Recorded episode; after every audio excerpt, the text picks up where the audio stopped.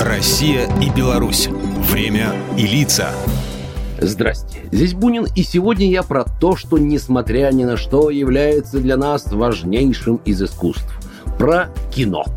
В 1900 году в Минске в доме раковщика на Закаревской улице открылся первый белорусский кинотеатр. Хозяином синема был ловкий и удачливый предприниматель Рихард Штремер, имевший уже киноустановки в Петербурге, Киеве, Ростове-на-Дону, Риге и Лодзи. Для работы проектора в те времена по обыкновению применялись динамо-машины, работающие на обыкновенном мазуте. Поэтому там, где происходили демонстрации фильмов, скапливалось огромное количество удушливого газа. Да еще и публика, в основном мужского пола, самозабвенно курила непосредственно в зрительном зале.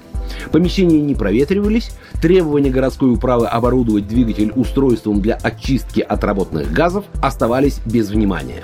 Беда не заставила себя долго ждать, и 7 октября 1909 года в электротеатре Штремера взорвались пары бензина. В Минске после этого случая были даже введены дежурства брандмейстеров, которые следили за тем, чтобы в кинотеатрах зрители не курили и не занимали проходов.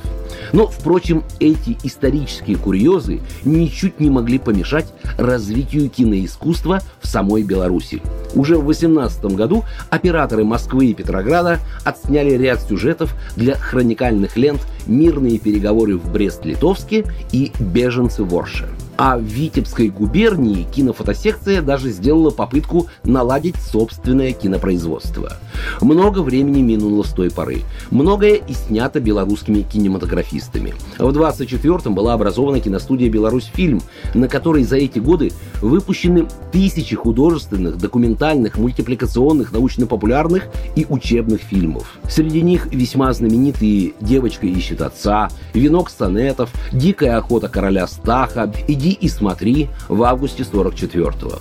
На Беларусь фильме работали крупные российские мастера Никита Михалков, Дмитрий Астрахан, отец и сын Тодоровские. Многие именитые кинорежиссеры из России вообще предпочитают часто работать в Беларуси, особенно если речь идет об исторических лентах, потому что здесь, в республике, сохранились достаточно любопытные архитектурные и природные локации.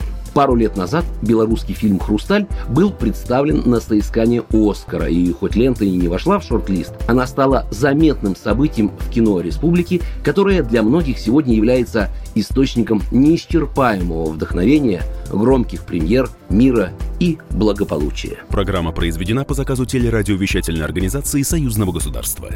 Россия и Беларусь. Время и лица.